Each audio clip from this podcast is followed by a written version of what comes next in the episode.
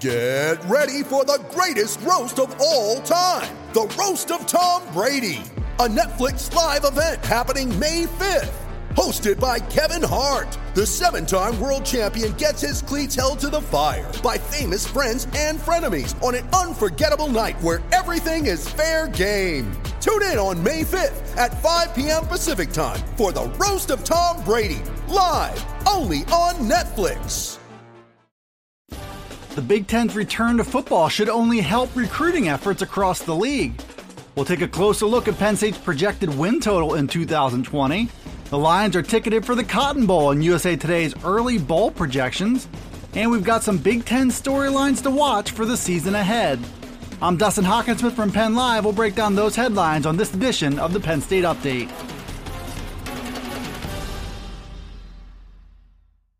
When the Big Ten announced last week that it was reinstating the 2020 football season, that decision had an effect beyond the field of play.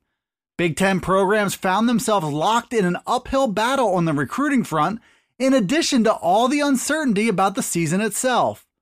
While teams from the ACC, SEC, and Big 12 were preparing for their seasons, they all held an advantage over their Big Ten counterparts. Steve Wilfong from 24 7 Sports outlined how and why the Big Ten was previously at a recruiting disadvantage.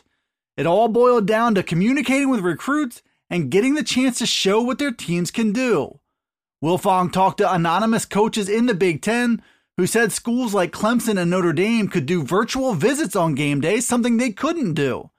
Coaches could call prospects before and after games, answer their questions, and even tell them what to look for when the games were played. No such luxury could be enjoyed in the Big Ten, at least until the Big Ten decided to bring back football beginning on October 24th. The absence of a season would have made it a tough sell, especially for schools like Penn State, which underwent massive changes in the offseason. There's also an ongoing dead period in place from the NCAA, which has eliminated face to face time between coaches and prospects. At least now, Big Ten coaches find themselves on an even footing with other coaches. And that's something that was sorely needed by James Franklin and Penn State. Penn State received its 2020 football schedule for the third time last week. This one came days after the Big Ten reinstated the season and narrowed it to eight games over a span of just eight weeks. Every team in the Big Ten will also get a ninth game in a series of East versus West crossover games played on December 19th. A series of predictions on how Penn State will fare have come out since the new schedule.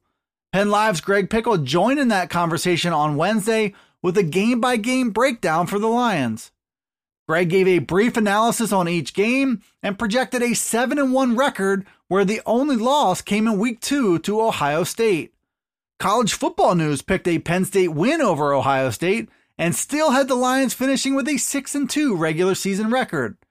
And StateCollege.com's Ben Jones projected a 6 and 2 regular season record to go with a seventh win in the East versus West series.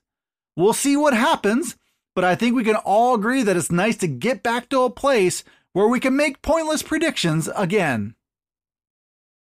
The Big Ten Conference is still weeks away from returning to the field, but we're already seeing the league's presence on the national college football scene. The Big Ten is back in the coaches poll national rankings, led by number 10 Ohio State and number 13 Penn State. And now schools from the Big Ten are also being included in bowl projections, which are typically updated every week of the season. Erick Smith from USA Today just updated his projections on Wednesday, and he had Ohio State representing the Big Ten in the college football playoff. He also had Penn State just on the outside looking in of that Final Four.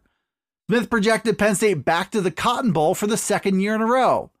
The Lions handled Memphis in the Cotton Bowl last season in what proved to be a breakout day for both Micah Parsons and Journey Brown. This time around, Penn State is projected by Smith to face Texas A&M instead. Jerry Palm from CBS Sports also had the Lions landing in a New Year's Six bowl game. His projection was a matchup with Auburn in the Fiesta Bowl. The whole bowl picture will be a fluid concept with so much scheduling chaos happening across college football right now. But Penn State and others are officially back in that mix with the season now just a month away. Big Ten football is back, and so are the storylines, predictions, and questions to go with it. Sam McKeon from the Omaha World Herald took a look at the league as a whole on Wednesday with storylines to follow in the fall. He makes an interesting point about how each team in the league might approach the season. Sam wrote that he believes Ohio State, for example, will go into it with a mercenaries urgency after fighting so hard to get football back. That's a dangerous thought, not just for the Big Ten, but for the college football playoff field as well. Ohio State will be hungry to get back. He also looked at which players opted out and which ones could opt back in. New quarterbacks will be another theme, especially at Iowa and Michigan, and so will lessons that Big Ten coaches can learn by observing teams who have already started their seasons on a sloppy note. There's also Justin Fields' Heisman campaign, a year where Jim Harbaugh and Michigan might actually be flying under the radar.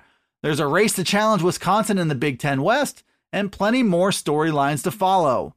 Obviously, COVID 19 still has a chance to leave a mark on the season. The Big Ten has eight weeks to play eight games in an environment where postponements have been rampant early in the season for other conferences. One thing is for sure, though the Big Ten is coming back, and it most certainly won't be lacking for excitement. Thanks for tuning in to the Penn State Update Daily News Briefing. You can find it right here on Penn Live. It's also on Alexa, Apple, Google, Spotify, and Stitcher. Be sure to follow, like, subscribe, and rate the podcast wherever you listen to it, and get all the latest from us at PennLive.com slash Penn State Football. You can also check us out on Twitter, Facebook, and Instagram. This is Dustin Hockensmith from Penn Live signing off until the next Penn State Update.